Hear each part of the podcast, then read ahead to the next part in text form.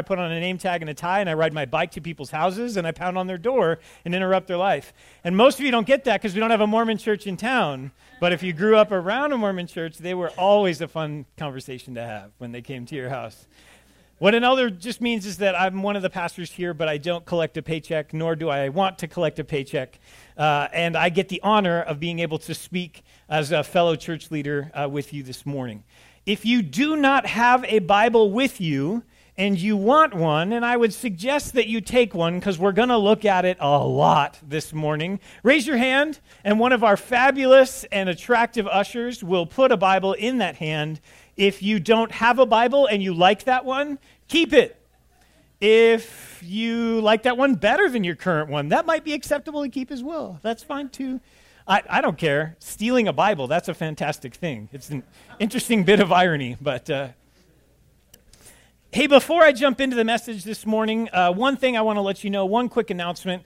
Uh, this is the time of year where uh, business people are receiving their Christmas bonuses. You know who doesn't receive a Christmas bonus? Your pastors. Your pastors don't get a Christmas bonus. And so one of the traditions that we have taken upon ourselves as a church is to try to bless our pastors during this time of year, and we will give them a staff gift. Uh, if you would like to contribute to that gift, that gift, by the way, in case you are picking up what I'm putting down, we're going to give them more money, okay? In order to do that, we need some more money. And so what we would like you to do, if you'd like to take part in that, is if you're like a check writer, write in the memo staff gift if you'd like to contribute to that. Uh, if, if you do the online thing, you could probably designate it online. If you are real old school and you miss uh, the opportunity because you don't have enough valet parking here, you can do the like twenty in the hand and the handshake or what, whatever it is that you want to do. But everybody will think that you look cheesy. Just warning, okay? Um... I get to talk about some pretty good news this morning. God is with us. And I don't know if you recognize how significant that is, but God is with us, Emmanuel. That's what we talked about last week. We're going to talk about uh, or, or continue a series that we started here where Jesus is our prophet, priest, and king. Let me read you something real quick. It, the, the sixteen eighty-nine London Baptist Confession stated, "Christ and Christ alone is fitted to be mediator between God and man. He is the prophet, priest, and king of the church of God."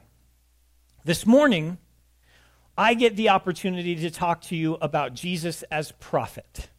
That's where we're going to go. Before we go there, I think it's fitting that we pray together. Can we do that? Okay, good. You guys are very responsive. This is going to go well. Let's pray. God, we approach you recognizing that this time is completely useless if you are not in it. That the words that I have prepared will do nothing if your spirit does not enable them. And that the, the congregation here will not be able to even receive this message if you do not till the soil of their heart this morning. We beg that you would help us to accomplish these things, that you would be honored with this time.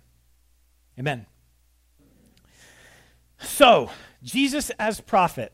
Here's what we're going to talk about this morning. What does it mean for Jesus to be our prophet, and what does that mean for us? Now, I'm the type of person that when I see a word like prophet, my goal isn't to necessarily come to that word with what I think that word means, but instead try to go to some original source material and figure out what does it actually mean in action? What does that mean as we seek out for somebody to be called a prophet? So what that means is that we're going to be looking through a lot of the Bible today. If you hate turning pages of the Bible, I apologize ahead of time. You can get a full refund at the door. For the rest of you, warm up your fingers and maybe stick one in the table of contents if you don't exactly know where those books are. No one will judge you for using the table of contents. We're going to look at some obscure books this morning, okay? So don't be afraid to use that table of contents if you need to, but we're going to be flipping around a lot because my goal is not just to talk a million miles an hour, but to try to show you in Scripture what it actually means for somebody to be a prophet and how that might be significant for you and I today, okay? So the first thing that I think we got to do is we got to take a look at what an Old Testament prophet is. Take a picture of an Old Testament prophet. To do that, we got to look at some of the messages that Old Testament prophets were known for giving. Probably the one that we're most familiar with, if you go to actually study Old Testament prophets, are messages of judgment. Let's take a look of a couple of these. Go over to Jeremiah chapter one. Jeremiah chapter one. Once you're there, we're going to start reading in verse sixteen. This is God talking to Jeremiah about what the plan is here. I will declare my judgments against them for all their evil in forsaking me. They've made offerings to other gods and worshiped the works of their own hands. But you, God talking to Jeremiah, but you, dress yourself for work. Arise, say to them everything that I command you. Do not be dismayed by them, lest I dismay you before them. I, behold, I make you this day a fortified city, an iron pillar and bronze walls, against the whole land, against the kings of Judah, its officials, its priests, and the people of the land. They will fight against you, but they shall not prevail against you, for I am with you, declares the Lord, to deliver you. Jeremiah had the unenviable task of bringing the message of judgment to the people of Israel, and God even gave him some really bad news from the get-go. Hey, I almost fell. Hey, they're going to fight. I'm going to make it look intentional. They're going to fight against what you have to say. These plants will kill me. They're going to fight against what you have to say. So plan on it. I've got a message that I've got to tell them, that they've been messing up. You see, here's the thing. I don't know how much you know about the Old Testament people, but I'm going to be punctuating this message with Old Testament history because it will make the most sense to you to try to understand Jesus as prophet if you get that information. Remember that when God assembled the people of Israel and took them out of their slavery in Egypt and made them his own people, they had a long period of time where they were at the foot of Mount Sinai. What was going on at the top of Mount Sinai? A giant storm to end all storms seemed to be happening up there. And everybody that saw it was afraid and said to Moses, their leader at the time, Moses, we don't want any of that. We don't want a piece of that action. You go up there, find out what it is that God wants, and tell us, because that's going to kill us and we don't want anything to do with it. Moses said, okay, and he goes up there, and he gets God's information for the people and brings it down, which essentially said this: if you will do these things, I will protect you as a people, I will cause you to be successful, you will be my people, I will be your God, and everything will be hunky-dory-dory, right? Here's the problem. Did the Israelites keep up their end of the deal? No. And Jeremiah was one of the people through whom God had to provide that message to the people. Hey, you're messing up. This isn't working very well. Let's take a look. You can look at Jeremiah two, one through seven later. Let's go over to Isaiah one. Isaiah, another one of God's mouthpieces. Isaiah one, we'll start and we'll read verse four, and then we'll jump down to verses seven and eight. God speaking through Isaiah. Ah... Sinful nation, a people laden with iniquity, offspring of evildoers, children who deal corruptly, they have forsaken the Lord. They have despised the Holy One of Israel. They are utterly estranged. So jump down to verse seven. That's going to show us what's going to happen as a result. So your country lies desolate. Your cities are burned with fire. In your very presence, foreigners devour your land. It's desolate as overthrown by foreigners, and the daughter of Zion is left like a booth in a vineyard, like a lodge in a cucumber field, like a besieged city. This message from God through his mouthpieces was telling them, you're not doing it correctly, and as a result, bad stuff is coming. Sure enough, invaders came through and decimated Israel, enslaving the majority of them, taking them away from their homeland. And they were slaves once again because they hadn't kept up their end of the covenant. Messages of judgment we're typically familiar with, but prophets gave other messages as well, like messages of restoration. You're in Isaiah, go over to chapter forty-five. I apologize for the paper cuts that are inevitably starting. It's good. Callous your fingers. There's going to be more turning. In Isaiah forty-five, bear in mind, friends, when we're going to start reading in verse one and then go over to verses four and five, God is saying this through Isaiah two hundred years before it ends up happening. Verse forty-five, thus the Lord to his anointed Cyrus, whose right hand I have grasped, to subdue nations before him and to loose the belts of kings, to open doors before him, that the gates may not be closed. Jump down to verses four and five. For the sake of my servant Jacob and Israel my chosen, I will call you, Cyrus, by your name. I name you, though you do not know me. I am the Lord, and there is no other besides me. There is no God. I equip you, though you do not know me. You see what happened through Cyrus. Like I said, this message was given through Isaiah two hundred years before it happened. Those, the people had been enslaved for their failure to uphold the covenant. But it was Cyrus, the Persian king, that allowed them to actually go back to their land and to start rebuilding the kingdom of Israel as it was before its decimation.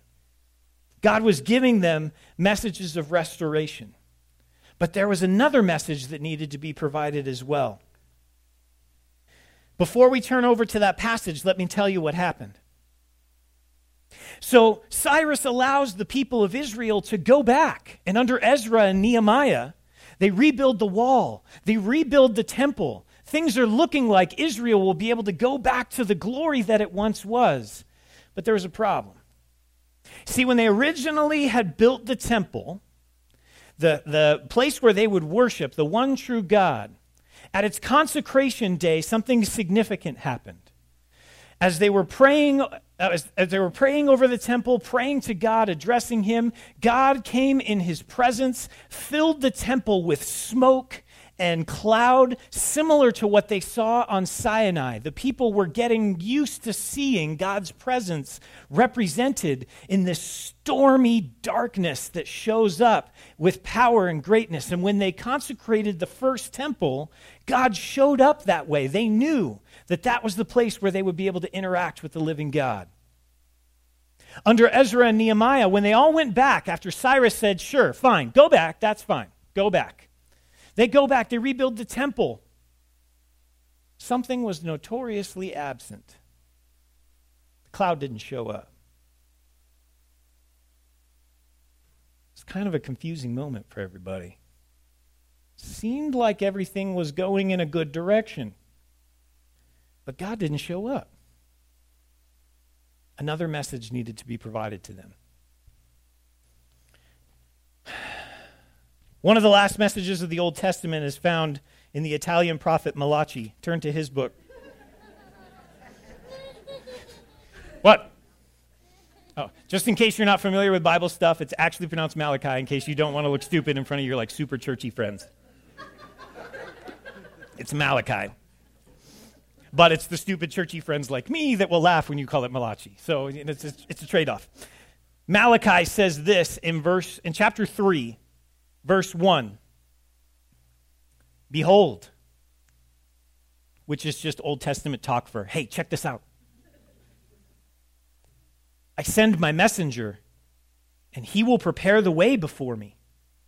And the Lord whom you seek will suddenly come to his, what? Temple. And the messenger of the covenant in whom you delight, behold, he's coming, says the Lord of hosts. I want you to look that in just this one verse, two messengers are discussed. In the first part of three one, we see this, behold, I send my messenger, and he will prepare the way before me. Jump down, since you're in Malachi, jump down to the end of chapter four. In chapter four, verse five, you'll read this. Chapter four, verse five, behold, I will send you Elijah the prophet before the great and awesome day of the Lord comes, and he will turn the hearts of fathers to their children and the hearts of children to their fathers. Interesting language that's used here. It struck me, one of the things I've been doing, or what I've been doing over the last few weeks as I kind of prepare my heart for the Christmas season, is during my personal time with God, I've been going through a really broad, sweeping history of the arrival of Jesus. And one of the things that I that I tripped across was reading the end of this passage in Malachi and then reading the communication between John the Baptist's father and the angel that came and told him about the child that was coming. And you know what words the angel said? He will turn the hearts of fathers to their children and the hearts of children to their fathers. Talking of John the Baptist. And sure enough, In, in Luke one seventeen, we realize that this messenger that came before the Lord was indeed John the Baptist. But back to Malachi three one, that was not the only messenger that was discussed. There was a second one, Malachi three one, second half of the verse. And the Lord whom you seek will suddenly come to his temple. And the messenger of the covenant in whom you delight, behold, he is coming, says the Lord of hosts. This second messenger was to bring about the day of the Lord. This second messenger was going to be the presence of God that didn't show up when that temple was built. Now, does this give us specifically the information that we need at this point? No, but it certainly starts to give the people of Israel an indication that there's something special coming. four hundred years elapses, and Jesus is born. Why we are celebrating this Advent season. So I think hopefully by these messages, what you're starting to get is a clearer picture of what a prophet was to the Old Testament people. Let's make sure that then we're picking up the right ideas here. Number one, what is a prophet? Well, the first thing that we are probably starting to, to get into our minds here, and if you're taking notes and you want to write down a reference, this is a good one to write down, First Samuel nine nine. Prophets were called seers. Why? Because they saw stuff. See the ingenuity there? That's good stuff, right? Seers. Because they saw stuff. What kinds of stuff did they see? They could see, spiritually speaking. God gave them specific insight, sometimes about what was going on right now, sometimes about something that was about to happen, but sometimes about something that was going to happen way off into the future. This is a this is a moment when I want to kind of put our message on timeout and just share a concept with you that I found to be really helpful. See, when I first was learning about prophets, when I was starting to kind of really engage with all of this Bible stuff, I always thought that prophecy was always just something about telling the future, right? And prophets, prophets of God, did talk about the future, but they talked about varying stages of the future. And if you leave here today and start reading some of the prophecies that are in the Old Testament, you might find yourself a little bit confused because there's stuff that's intermingled. Let me give you an image to help you work your way through that, that I basically stole from a book that we are selling in our bookstore. I make no money from this book, but it's called How to Read the Bible from What, For All It's Worth. And it's, bar none, the best book that I have ever read about Uh, how to study the Bible. It's really an accessible book. And in the chapter about how to read prophecy, it talks about this idea that when a prophet was describing the message of the Lord to people, you and I look at that message and we can see that there might be something in the future, but then there might be something in the extended future. And when we look at it from the side, we can see that these are two separate things. But the way in which the prophets typically would write would be more like this, where they weren't looking at it from the side, they were looking at it straight on. So they, in their writings, would talk both about the nearby future and also talk about the extended future. And if you look at these two pictures side by side, you can hopefully start to get a tool for your toolbox in terms of reading the prophetic books. That we have a tendency to look on the left-hand side and be able to separate. Take Isaiah's message, for instance. Isaiah talked about Cyrus. That's something that has happened in the past. But Isaiah also talked about stuff that has yet to happen. We can look at it from the side perspective and see that there's more, even though Isaiah will talk about them with that image or in a way that's kind of more uh, better described as that image on the right-hand side. That's kind of how the future discussion, dis, uh, the future discussion came from prophets. And what you're probably starting to pick up is that the prophets were pretty special. They were seers that were specifically chosen for a task. Go over to Jeremiah chapter one again.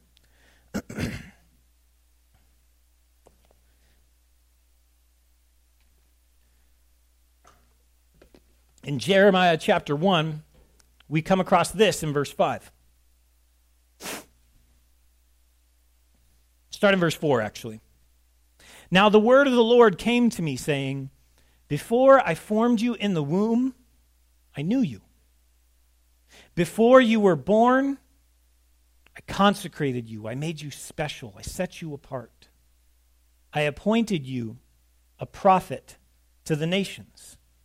Prophets had a very special task before the people of God because they had special things that they were able to see from God. So as a result, they ended up being, our third point here, God's mouthpiece. God, as God's mouthpiece, they would tell the people the things that they needed to hear, not necessarily what they wanted to hear, but what they needed to hear. And a lot of the times that contained that message of judgment that we discussed, and the future message of restoration, or the message of the coming day. But typically, the bread and butter of a prophet, so to speak, was calling people to repentance. And as a result, prophets were not super popular guys. What did, uh, what did Jesus say that the people of Israel had a tendency to do with prophets? To kill them. Well done. Well done. That way, we, see, you guys are so much better than the first service. We had to like look up a passage and I had to prove it. You guys already know. Bible scholars, saving time. Jesus cries out, "O Jerusalem, Jerusalem, the city that kills its prophets." Jesus characterized the crown city of the people of Israel as a place where prophets were slain. Think about it. It's not difficult to see why this occurred, right? You're living your life. Do, do, do, do, do. Everything's fine. Life's good. Growing some crops, raising some animals, having like fifteen kids, all that kind of stuff that you're doing in first century, right? And then this guy dressed in weird animal hair shows up and starts running around your city, getting in people's faces, going, "You're doing it wrong. Change. Um, I'm just growing crops and like raising my family here." "No, you're doing it wrong." Bad stuff's going to happen as a result. How many times would you have to hear somebody say that before it would get really annoying? Right? Just even, I'm not even going to do it because I've already done it twice and I know I hurt your ears the second time I did it. But if you kept hearing that message, especially with that weird nasal voice that I was just, "You're doing it wrong." If you heard that over and over and over and over again, exactly. Somebody please pull the hammer back on my pistol. We need to solve this problem, right? And that's what the people of Israel would typically do because nobody likes to be told, "Hey, you're doing it wrong. You need to, you need to change your path a little bit." We don't like that, right? That makes me feel uncomfortable. Don't judge me. You don't know me, right? We don't like that. And as a result, the people of Israel rarely would receive the message of God to them. However, it wasn't always a negative message. Remember, the prophets also had a job to pronounce forgiveness and pardon. Go to Isaiah chapter forty.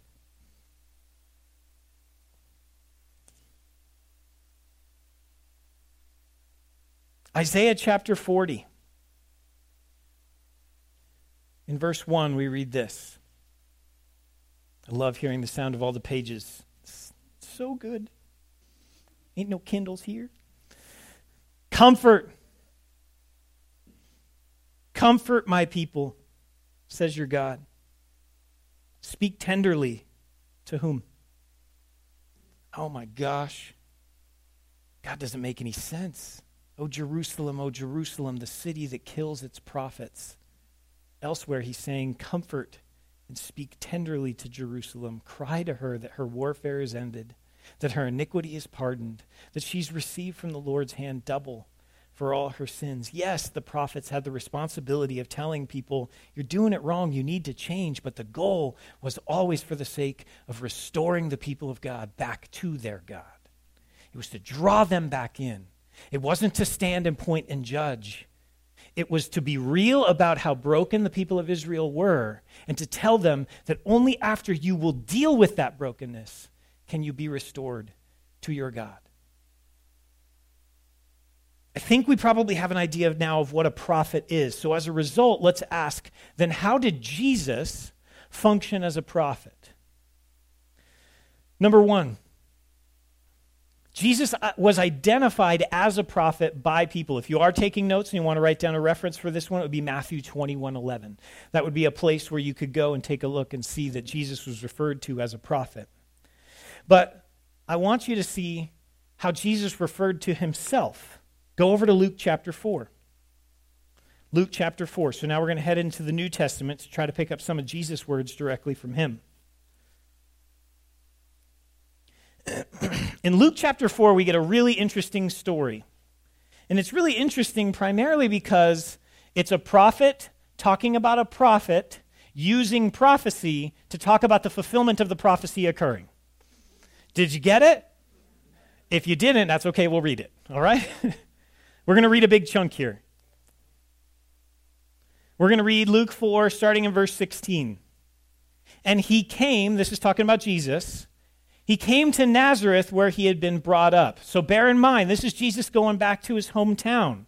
This is like a guy who grew up in Truckee and then went to San Diego for a little while and came back to Truckee with a beard and giant muscles and started screaming at you every day about how you need to return to the Lord your God. This was Jesus' story. Some of you are not understanding at all what I'm saying.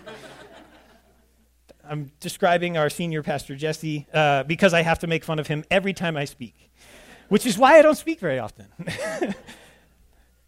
So Jesus goes back to his hometown, Nazareth, where he's been brought up. And as was his custom, he went to the synagogue on the Sabbath day, and he stood up to read. And the scroll of the prophet Isaiah, here we go, prophet, getting the prophet stuff, was given to him. He unrolled the scroll, and he found the place where it was written, "The Spirit of the Lord is upon me, because he has anointed me to proclaim good news to the poor. He has sent me to proclaim liberty to the captives and recovering the sight to the blind and set at liberty those who are oppressed, to proclaim the year of the Lord's favor." And he rolled up the scroll and gave it back to the attendant and sat down. And the room sounded like this. Everyone going, "What is going to happen? This guy's a freak. But everywhere he goes, magical things are happening. What's he going to say?" And all the eyes of the synagogue were fixed on him. And he began to say to them, "Today, this scripture has been fulfilled in your hearing." I don't know if they got it. Knowing my brain, I would have heard that and been like, "What? What happened? I don't... Wait, could you say that part again?" Right? Like, that's just how I... Many of you in this room are smarter than me, and you would probably be like, "Yes, of course, yes." But I, I would struggle with that, right? Maybe you would too. But they knew that something special was happening. Verse twenty-two, all spoke well of him. They marveled at the gracious words that were coming from his mouth, and they said, "Isn't this Joseph's kid?" And he said to them, "Doubtless you will quote to me this proverb, 'Physician, heal yourself. What we've heard you done in Capernaum, do here in your hometown as well.'" Remember, Jesus had been doing fantastic miracles in other places. People were following him around, not necessarily because they believed him, but because it was a circus freak show everywhere he went. People that had debilitating diseases were being healed. People that had been completely enemies of God were now turning and repenting and following after him. People were changing everywhere Jesus went. And Jesus is recognizing that they're going to want him to do the same thing in his hometown. What's he say? Verse twenty-four. And he said, "Truly I say to you, no prophet is acceptable in his hometown." Jesus refers to himself in this moment as a prophet. He identifies with the experience of the prophets that came before him, that whenever they came with the message of the Lord, more often they were rejected than they were accepted. And Jesus knew that most likely that was going to happen, that people were going to reject him, even as they surrounded him. But there's something more, something that had gone on for even a longer time than this moment. Jesus was the fulfillment of the prophecy of a great prophet. Go all the way back to Deuteronomy eighteen. Genesis, Exodus, Leviticus, Numbers, Deuteronomy. It's near the front. And bear in mind what's going on in the time of Deuteronomy. What's happening is that Moses, who had been leading the people of God for a significant period of time, was about to die. And he was trying to get the people of God ready for the fact that he wouldn't be there to lead them anymore. Look at what Moses says in Deuteronomy eighteen, chapter, I'm, I'm sorry, chapter eighteen, verse fifteen. The Lord your God will raise up for you a prophet like me from among you, from your brothers. It is to him that you shall listen. This passage, don't miss the fact that it probably stung a little bit to hear it. Think about it. Think of what Moses is implying here. That I have been a prophet to you. I have given you God's message, but it's not really going to be me that you're listening to. It's going to be the prophet who is raised from among us, from your brothers. And it's to him that you're actually going to listen. He's going to be the one that's going to start changing things finally. This message came a significant period of time before Jesus showed up. What he was stating is that it would be Jesus, if you're taking notes, write down Mark one fifteen. It would be Jesus coming on the scene similar to the other prophets, telling the people their need to repent and believe on him. But Jesus as a prophet was something even more significant than any other prophet that had ever come before him. The Heidelberg Catechism calls him calls Jesus our chief prophet and teacher who has fully revealed to us the secret counsel and will of God concerning our redemption. I want you to see this. Turn over to the book of Hebrews. It's in the New Testament. We're going to go to Hebrews chapter one. I love the book of Hebrews. It's probably one of my favorite books, which you're really not allowed to have. Um, but I don't care because no one's paying me, so you can't take my money away for me saying it. I love the book of Hebrews primarily because it's so dang Jewish. And I am so dang not Jewish.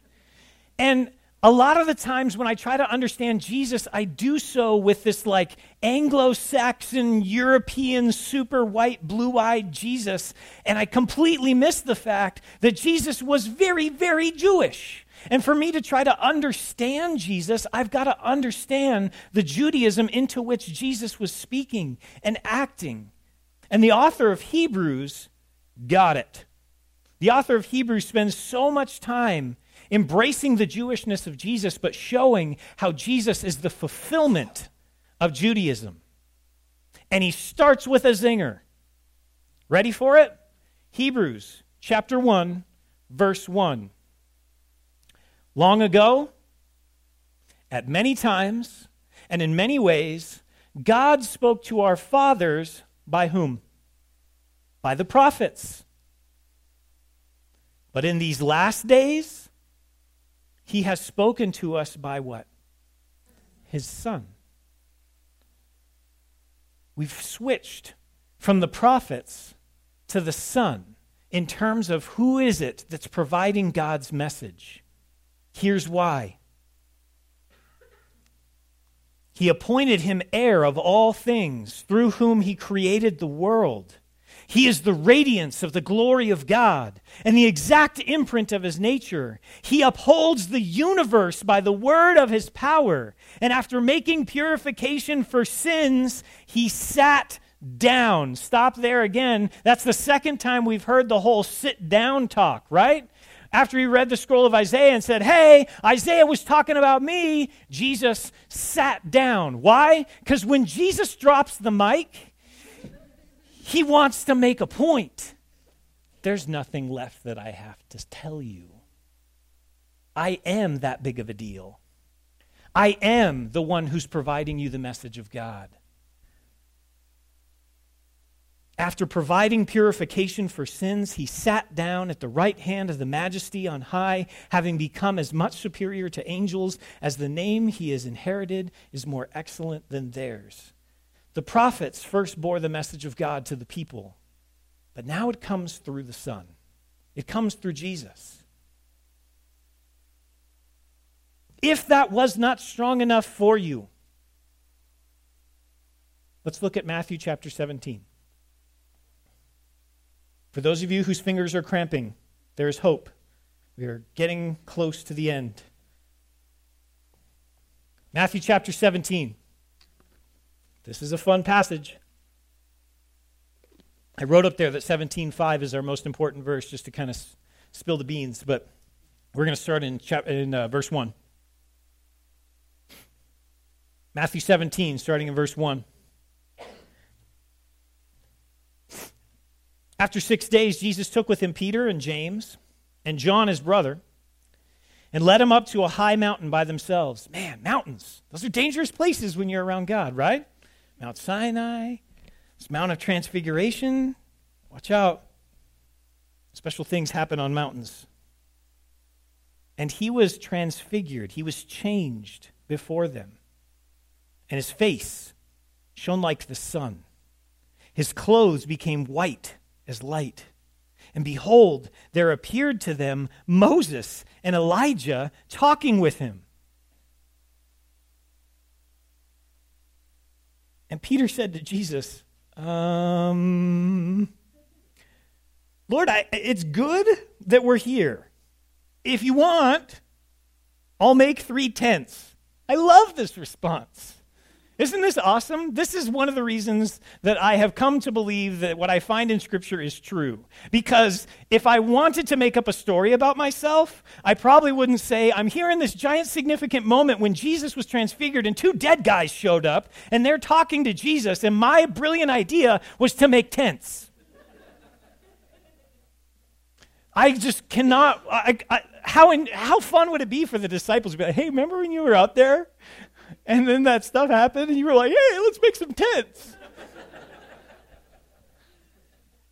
He doesn't know what to do. Why? Because what is happening right here is beyond words. It's beyond anybody's expectation of what would occur. One for Moses, one for Elijah. Special tents. He was still speaking. I love this. God's like, shut up, Peter. He was still speaking. When behold, a bright cloud. Oh no, mountains and clouds. We know what happens when mountains and clouds are happening. A bright cloud overshadowed, overshadowed them, and a voice from the cloud said, this is my beloved Son, with whom I'm well pleased. And everybody read the next three words to make sure that it was abundantly clear what God wanted us to do with Jesus. That's when you talk. Listen, Listen to him. Sorry, I made that a little bit ambiguous. That was my bad. Listen to him. When they first consecrated the temple, what showed up at the temple? A cloud. When they were at Sinai trying to understand what was going on in terms of understanding, what did they see at the top of the mountain? A cloud. They were led by this, this cloud where God was always speaking through this presence of this stormy moment. And in this stormy moment, once again, on a mountain, God speaks to them and says, this is my Son. It would probably be pretty wise of you at this point to pay attention if he gives any instructions.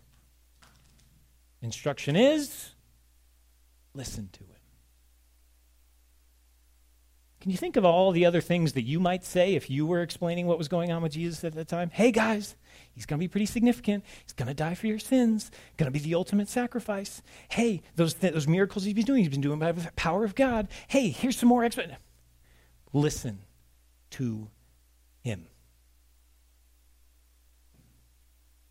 It's so simple.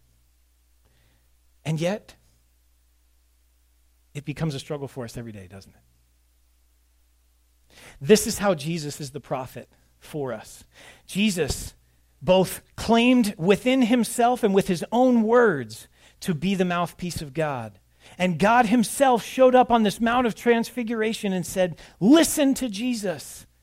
This is my son. The writer of Hebrews saying, listen to the son. He's the one that's telling us what we need to know about God. So do I really need to ask this question? For the sake of clarification and making sure that we are abundantly clear, yes. So what's the response?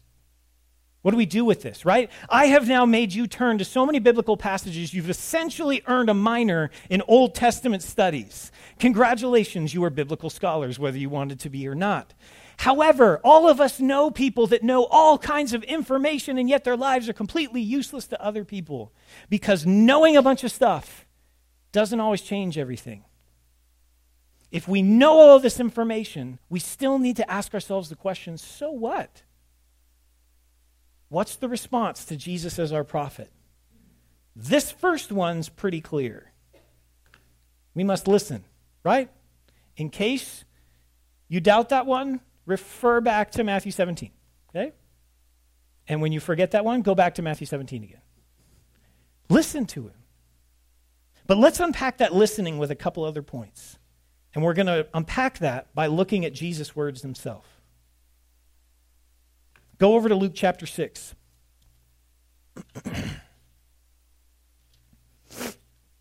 In Luke chapter six, Jesus tells us a little bit more about listening to him.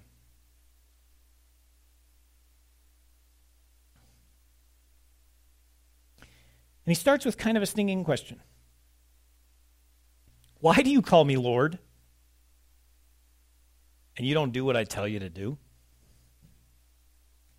We could stop there, right? Right? All the accusations that you've ever heard about Christianity being hypocritical or why it can't be followed or why somebody was hurt by a Christian here or there, we all make mistakes and we all understand that, but all of us also need to remember that a lot of the times it's just because we don't listen and we don't do what it is that he tells us to do. But good news. Everyone who comes to me and hears my words and does them, I'll show you what he's like. He's like a man building a house who dug deep and laid the foundation on the rock. And when a flood arose and the stream broke against that house, it could not shake it because it was well built. But the one who hears but does not do them is like a man who built the house on the ground without any foundation. And when the stream broke against it, immediately it fell, and the ruin of that house was great. Notice in that comparison, it is a guarantee for both of those individuals that the stream rose and attacked their house. Friends, it is a guarantee, just in case you hadn't figured it out, tough stuff is going to happen in your life. If you raise kids, make sure you tell them, I'm sure you have, when they've yelled to you, that's not fair. Chances are you've responded by saying, life's not fair. Why? Because you know that that's accurate. It's not fair. That's not how things are supposed to work. Things are broken. It's not supposed to be like this. That's why the, the future coming of Jesus brings us such hope and victory, because they won't always be like this. Things are going to change. But the difficult stuff is going to happen right now. And what will make the difference of whether or not you crumble is what? Doing what he tells you to do. Not just hearing, but doing what he tells you to do. Friends, I can guarantee you something unfair is going to happen when you go out there. How are you going to respond?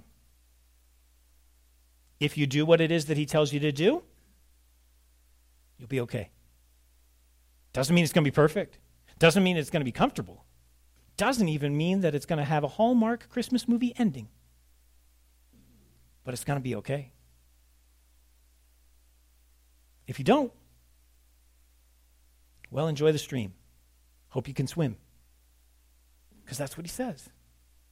We must put what we hear from Jesus into practice. And what does that look like? We have to obey. Go to John fourteen, last passage for those of you with bleeding fingertips.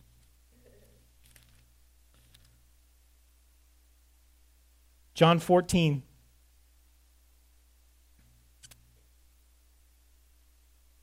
We have to listen, we have to put it into practice, and we have to obey.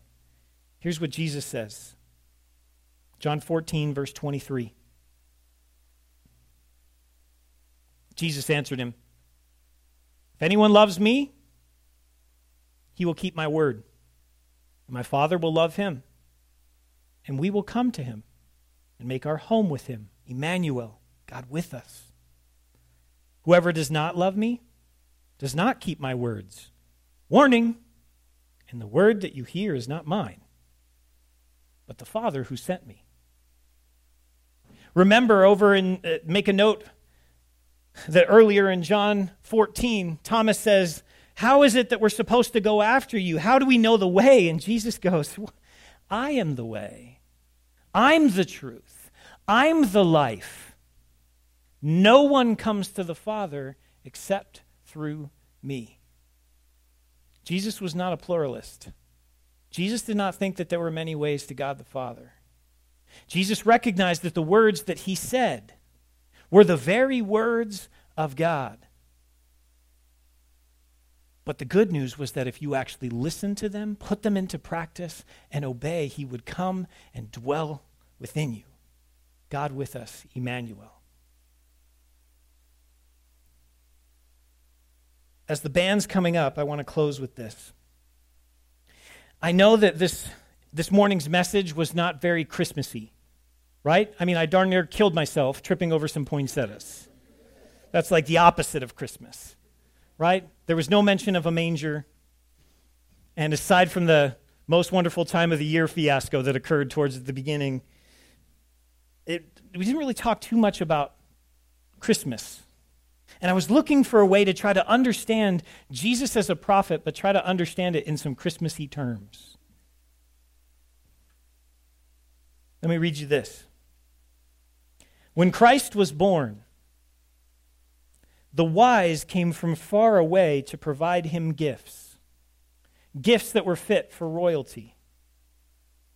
If you consulted with those wise kings today and asked them, 'What's the perfect gift for this Christmas season?' I can guarantee that they would tell you this. Listen to your Lord. Practice the words of your prophet. Obey the commands of your king. Give these gifts to Jesus, your prophet, and I can guarantee that it will make your Christmas just a little bit more merry." Let's respond back to our God. Would you all stand?